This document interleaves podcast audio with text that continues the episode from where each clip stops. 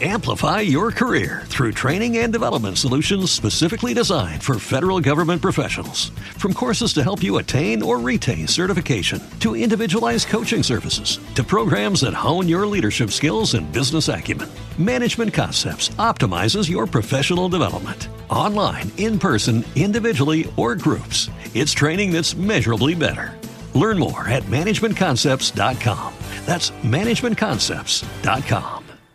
Judy was boring. Hello. Then Judy discovered ChumbaCasino.com. It's my little escape. Now Judy's the life of the party. Oh, baby, Mama's bringing home the bacon. Whoa, take it easy, Judy. The Chumba life is for everybody. So go to ChumbaCasino.com and play over 100 casino style games. Join today and play for free for your chance to redeem some serious prizes. Chumba. ChumbaCasino.com. No purchase necessary. Void where prohibited by law. 18 plus terms and conditions apply. See website for details. CannabisRadio.com proudly presents Cannabis Curriculum, presented by the Students for Sensible Drug Policy. Cannabis Curriculum is a show that highlights the work students are doing to end the war on drugs. SSDP mobilizes and empowers young people to participate in the political process, pushing for sensible policies while fighting back against the counterproductive drug war, uniting college campuses worldwide. Cannabis Curriculum will feature both current SSDP students and alumni who will discuss how they are engaged in drug policy reform on the campus, local, state, federal, and international levels. Join us in the global conversation uniting college campuses right now on Cannabis Curriculum. Thanks for joining us, and welcome to Cannabis Curriculum, presented by Students for Sensible Drug Policy. My name is Jake Agliata, Outreach Coordinator for SSDP, and your host for the next 30 minutes. Today on our show, we'll be talking with a few rockstar SSDPers from the University of California, Davis and Virginia Commonwealth University about Good Samaritan policies. Good Samaritan policies, also known as medical amnesty, are life-saving measures that enable people to make responsible decisions by shielding them from punishment when they call for medical help during an emergency relating to alcohol or other drugs.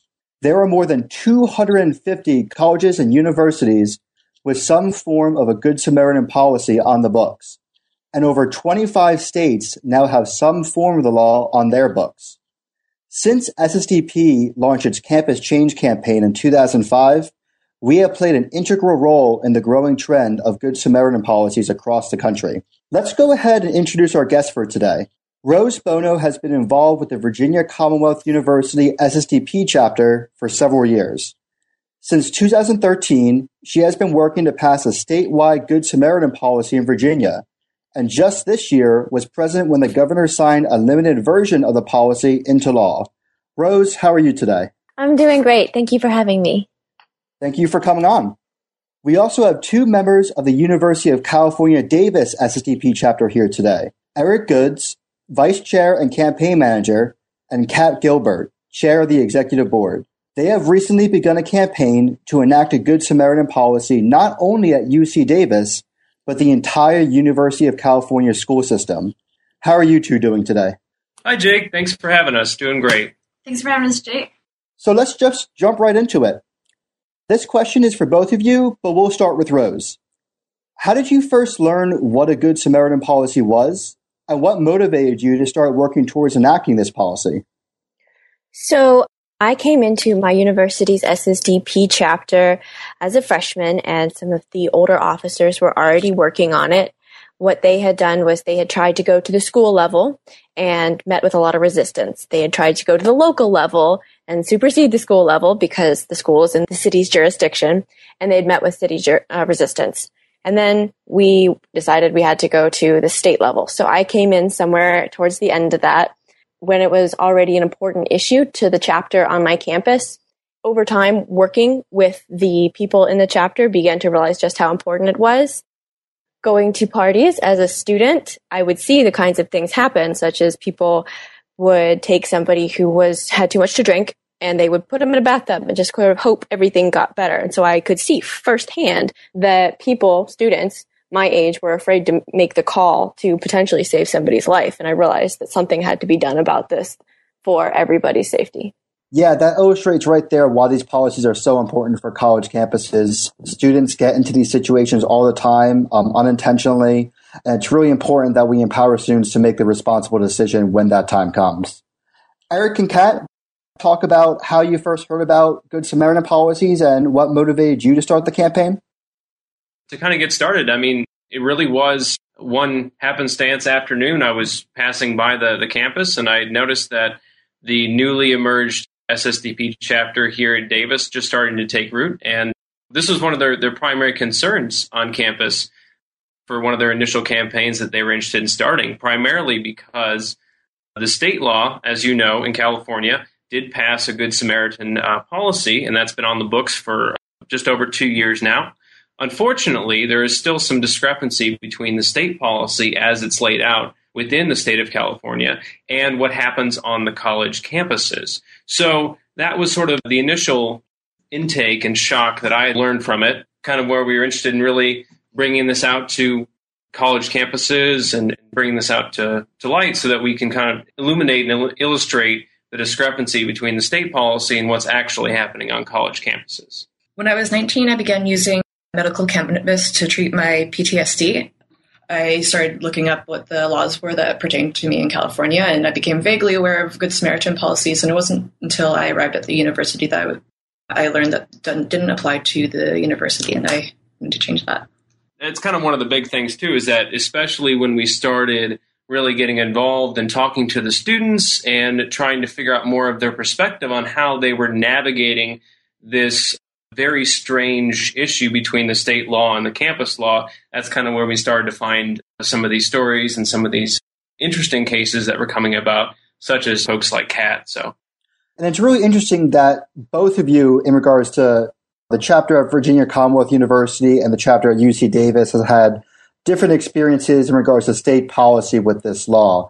Um, in California, there already is the Good Samaritan policy in place, and in Virginia, there isn't one. So both of you have had different challenges when trying to pass this law on campus, since the state law is so vastly different. Next question I have this builds off something that you were just talking about, Eric. So I'd like it if you and Kat could answer first. What were the initial reactions when you talked to people on campus about potentially doing a campaign like this? And how did you start to formulate your first steps towards talking to people? And how did you kind of figure out what you were going to do first? So basically, the biggest thing I could say that was comprised of our initial reaction from students as we're out there talking to students about harm reduction services and things that we can do to better reform our drug policies is that we we had this real deep recognition of how much sort of fear, apprehension, it was really, you know, permeating through the college campus environment. So a lot of students had expressed to us that yes, this was stuff that they supported. These were policies and these were sensible things that they did support. However, they did have a lot of fear and apprehension about, you know, even helping out some of their closest friends in some of these very serious, life threatening issues. So that was one of the biggest things that we had sort of initially encountered was a lot of that fear and, and sort of the uncertainty of what would happen to their college future, the uncertainty of what would happen to their housing, what would happen to their student loans, with the threats of college tuition increases also kind of playing in a big piece of this, specifically in the UC system. Um, this was sort of very heavy on people's minds, that sort of weighing that potential of losing their their financial, you know, solvent, you know, losing their financial ground, if you will. So that was kind of one of the big things that we saw. And on that note, as we were doing this, we learned that a lot of students in general just don't know what their rights are as Californians, if they're California residents, and what their rights are in general. So when we learned that, we moved forward and collaborated with our National Lawyers Guild, have a Know Your Rights seminar. Yeah, just starting to launch, uh, you know, several educational events, and that because we recognized that that was kind of one of the first things that we wanted to help close the gap on here with students on campus. And Rose, I know you came into the campaign a little bit later, that your chapter started before you got there. Talk a little bit about either what the first steps that your chapter took were, or some of the first things that you saw on campus when you started to get involved in the campaign. And I would especially be interested to hear what some of the reactions were and what were some of the first things you did when you started talking to legislators in the state government of Virginia. What I found, sort of echoing the other comments here, is that a lot of people don't really think about this issue until they've been affected by it. This is something that I found both at the university campus level and when organizing statewide. People, you talk to people about this and they're like, oh, of course, that makes perfect sense. But they don't actually get active in doing it until they've seen somebody overdose or somebody they know has died from overdose, which is a reactionary tactic that makes this kind of activism very difficult. However, at the legislative level, I actually found a whole lot of receptivity. So I met with my legislator when I moved into a new legislative district, brought this issue to her attention, and immediately she was like, that's common sense. That's great. We will start on this. It was actually a lot less of a fight.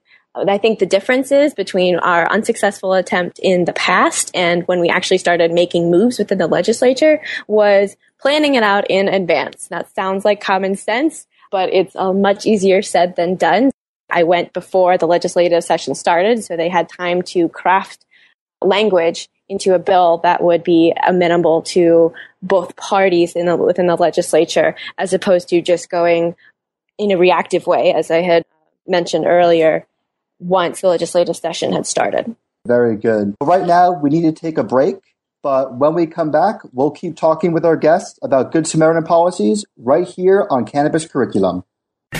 More Cannabis Curriculum after this brief message.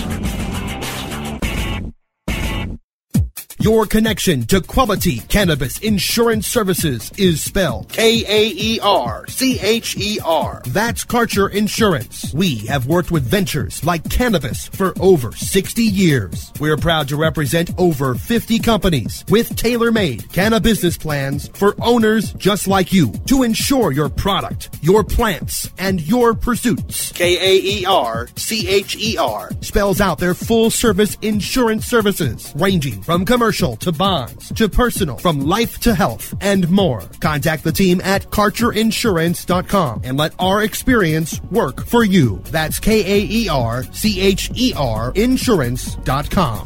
Contact Karen and the team at Kaercher Insurance at 1 844 421 3560. That's 844 421 3560.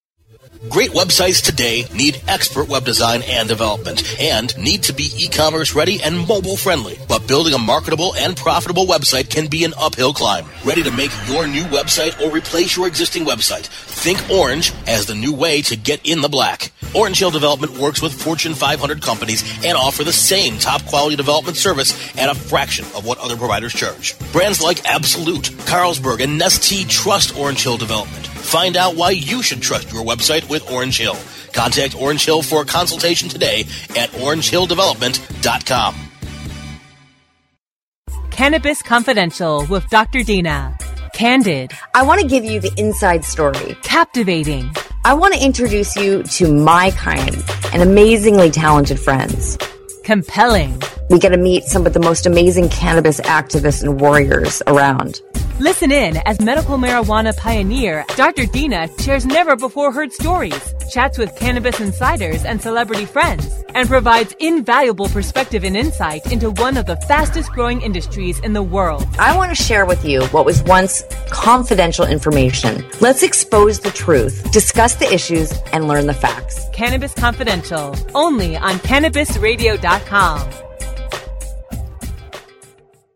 Cannabis Curriculum, presented by the Students for Sensible Drug Policy, uniting college campuses worldwide. Only on CannabisRadio.com. Welcome back to Cannabis Curriculum, presented by Students for Sensible Drug Policy. I'm Jake Agliata, and we're talking about Good Samaritan policies with Rose Bono from Virginia Commonwealth University SSDP, Eric Goods from University of California Davis SSDP, and Kat Gilbert, also from University of California Davis SSDP.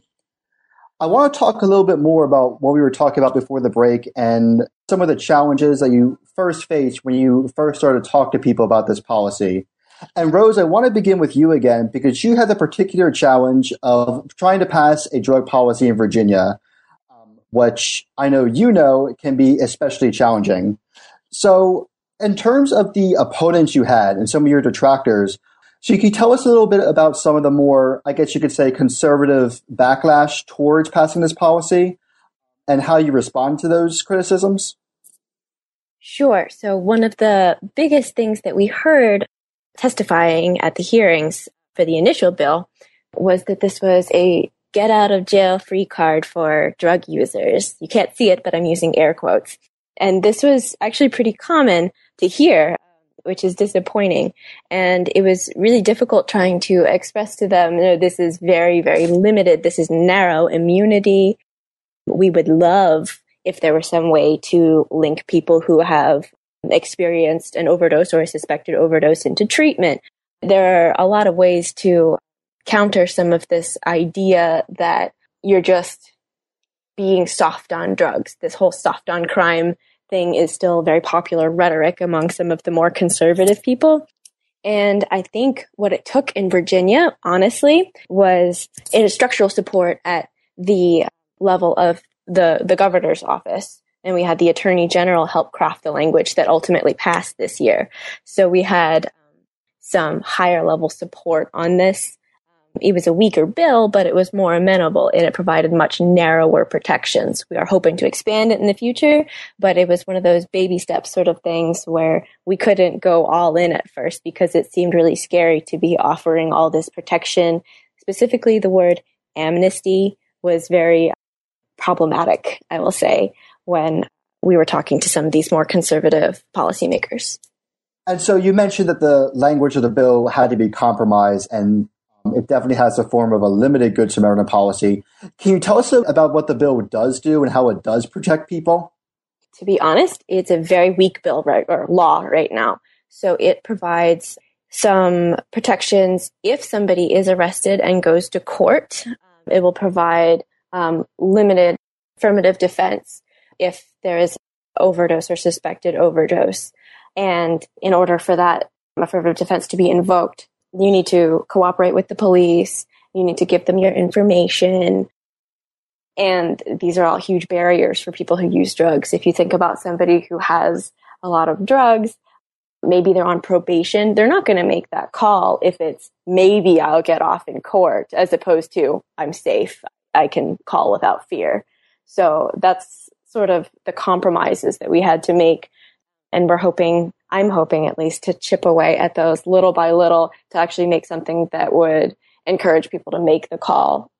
You can't be in an overdose situation and thinking, okay, am I willing to give the cops my name? Do I have everything put away? That is not going to make an effective policy. Thank you. Yeah, I absolutely agree. And I hope that in the future, obviously, you continue working and we can get this language to be where it needs to be. I'm happy, obviously, that provides some amount of protections to residents of Virginia. There's more work that needs to be done, but hey, I guess it's better than what it was six months ago. Of course. Yeah. um, Eric, Eric and Kat, let's go to you two now. Original question I asked Rose was, who are some of the opponents you've been facing so far, and what is the language they've been using?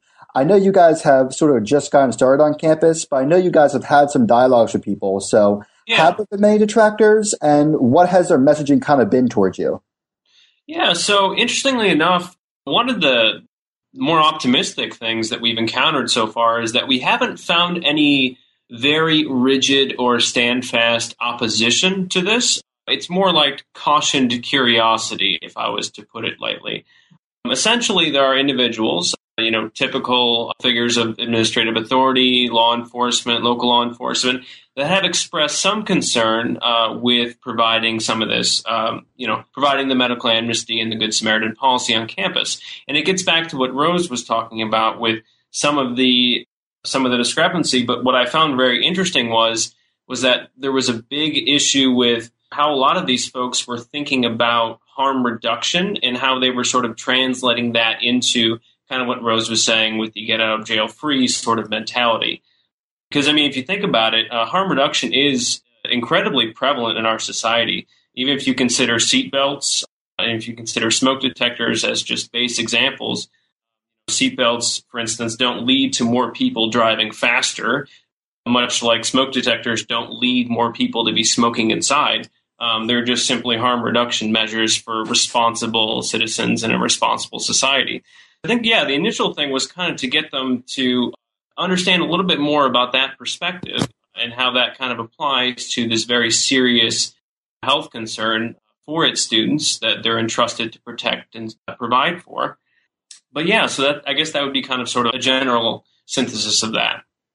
Um, some of the roadblocks we've come across is there's been in gathering hard numbers and data about what the actual like uh, precedence uh, prevalence of overdose is. We've tried to cooperate with people in student health services, but they are unwilling to uh, hand over what data they might have on overdose. So the university is has an investment to make in uh, its image, so we've had trouble there.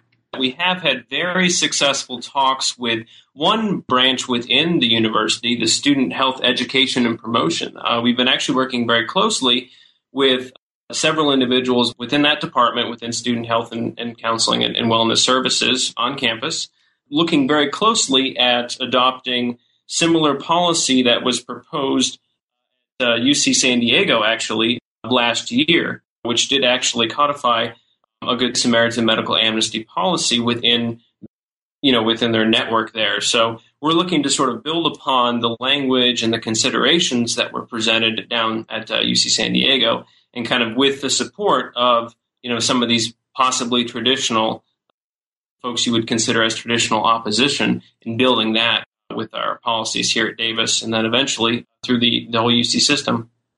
Great. And I'm glad you mentioned that too, because so often some of the biggest allies of SSDP chapters and just of drug policy reformers in general are people that work in the medical fields, the mental health fields, places such as that, especially on college campuses.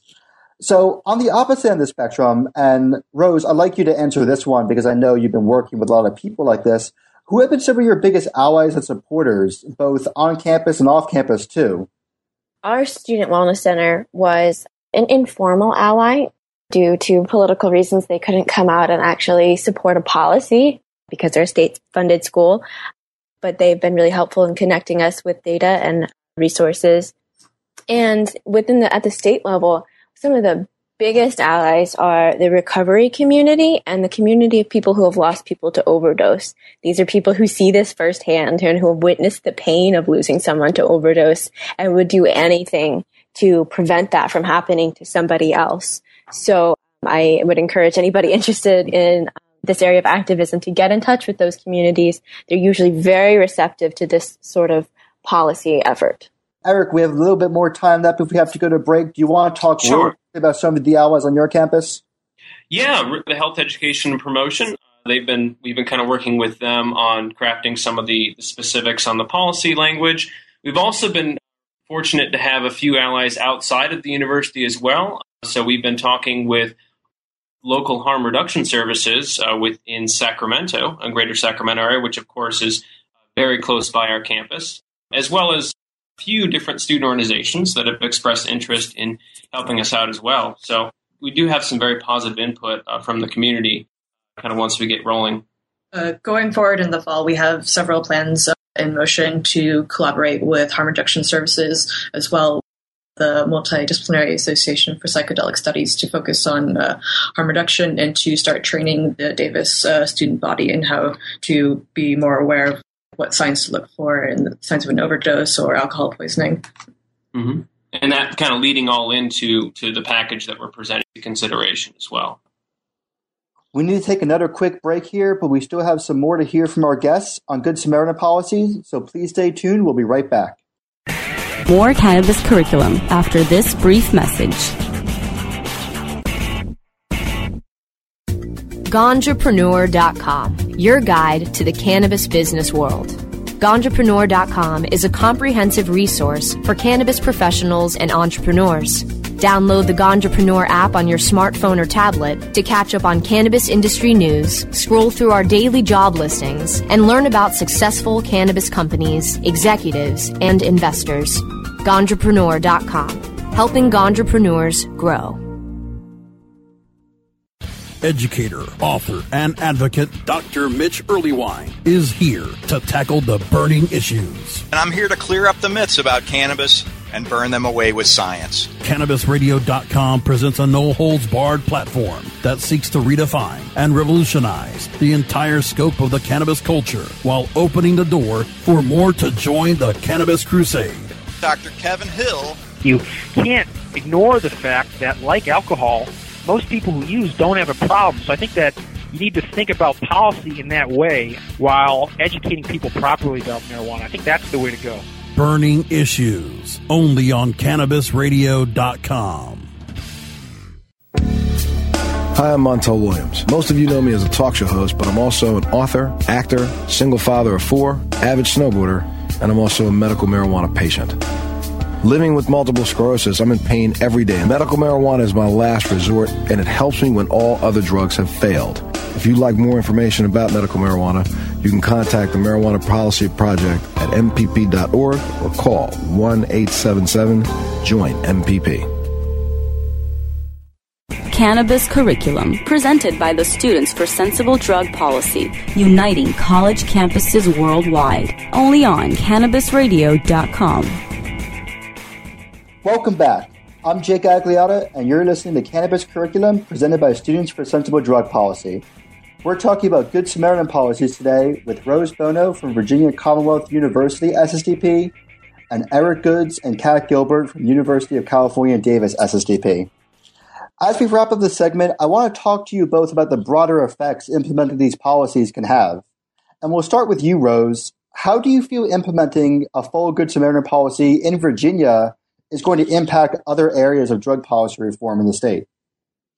That's a great question. I think one of the biggest positives from passing a policy like this, and at least getting it talked about, is that we have a lot more attention on issues of addiction, on issues of disease transmission via needle sharing and on overdose. You probably know that overdose is on the rise everywhere in this country. Virginia has a lot of rural populations that are no exception to this. So we're really getting the conversation started. And another thing that I want to emphasize here is that this issue goes a lot, it goes far beyond drug policy. It's about not being afraid to call for help. So the sex worker who's getting beaten up, the undocumented immigrant who's being raped. These people need to be able to call 911 without fear of consequences. So people need to be thinking about the intersectionality of these issues in vulnerable populations, which can lead to some unlikely allies. Um, do you want to throw in a word of caution um, for any drug policy activists? Though, in my experience, it is best to keep things simple. Avoid linking drug overdoses to these other complex and contentious social issues that I mentioned. That's actually the reason that in Virginia we use the phrase safe reporting of overdoses instead of medical amnesty because amnesty is a no-no word. It reminds Republicans of immigration, and that's not where strategic method is going to go.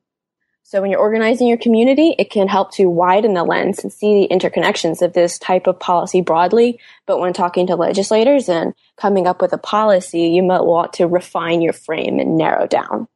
Thank you so much, Rose, for that response. I think that's incredibly important to remember that these policies and drug policy reform in general is about people more than it is about drugs.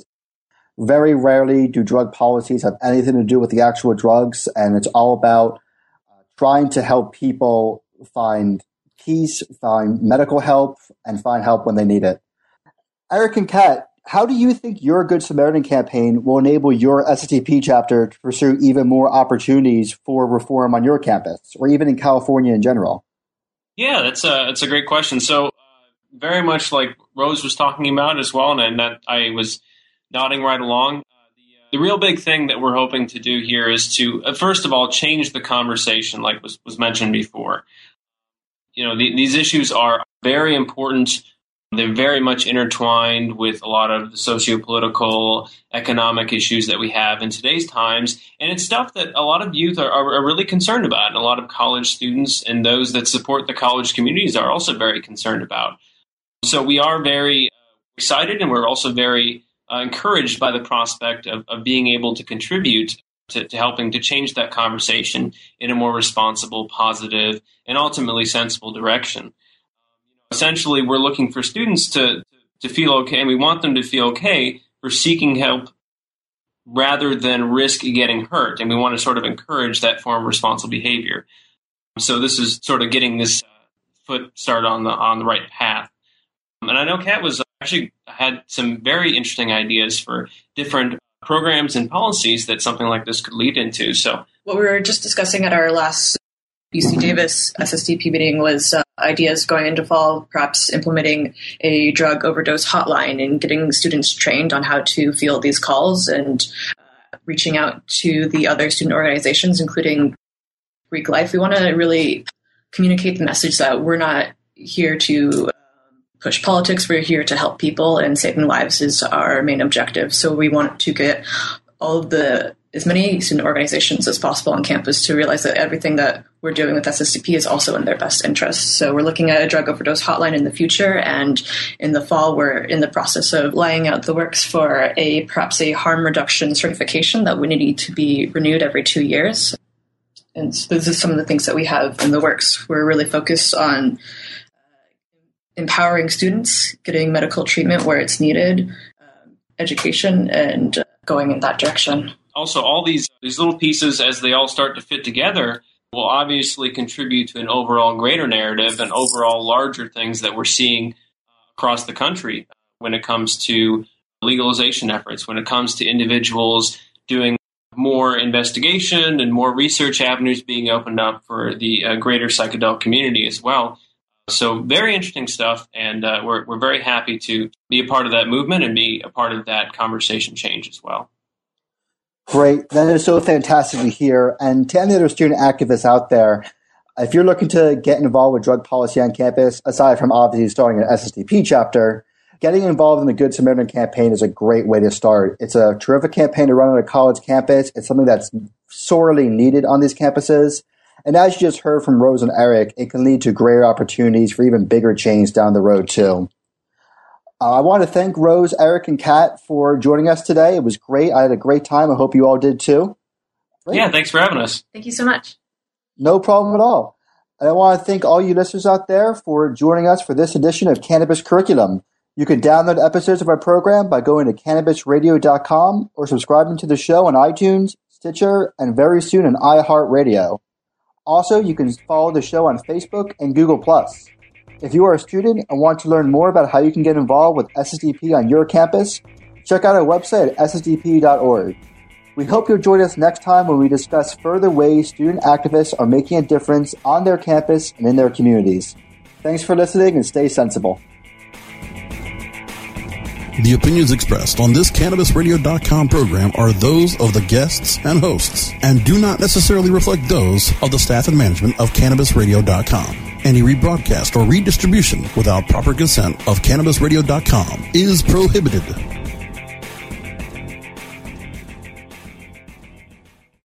Amplify your career through training and development solutions specifically designed for federal government professionals.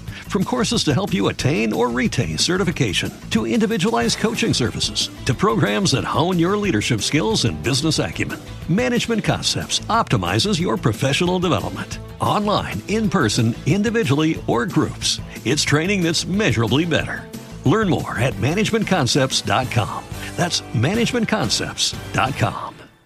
Hey guys, it is Ryan. I'm not sure if you know this about me, but I'm a bit of a fun fanatic when I can. I like to work, but I like fun too. It's a thing. And now the truth is out there. I can tell you about my favorite place to have fun Chumba Casino. They have hundreds of social casino style games to choose from, with new games released each week. You can play for free anytime, anywhere and each day brings a new chance to collect daily bonuses. So join me in the fun. Sign up now at ChumbaCasino.com. No purchase necessary. VGW. Void were prohibited by law. See terms and conditions. 18 plus.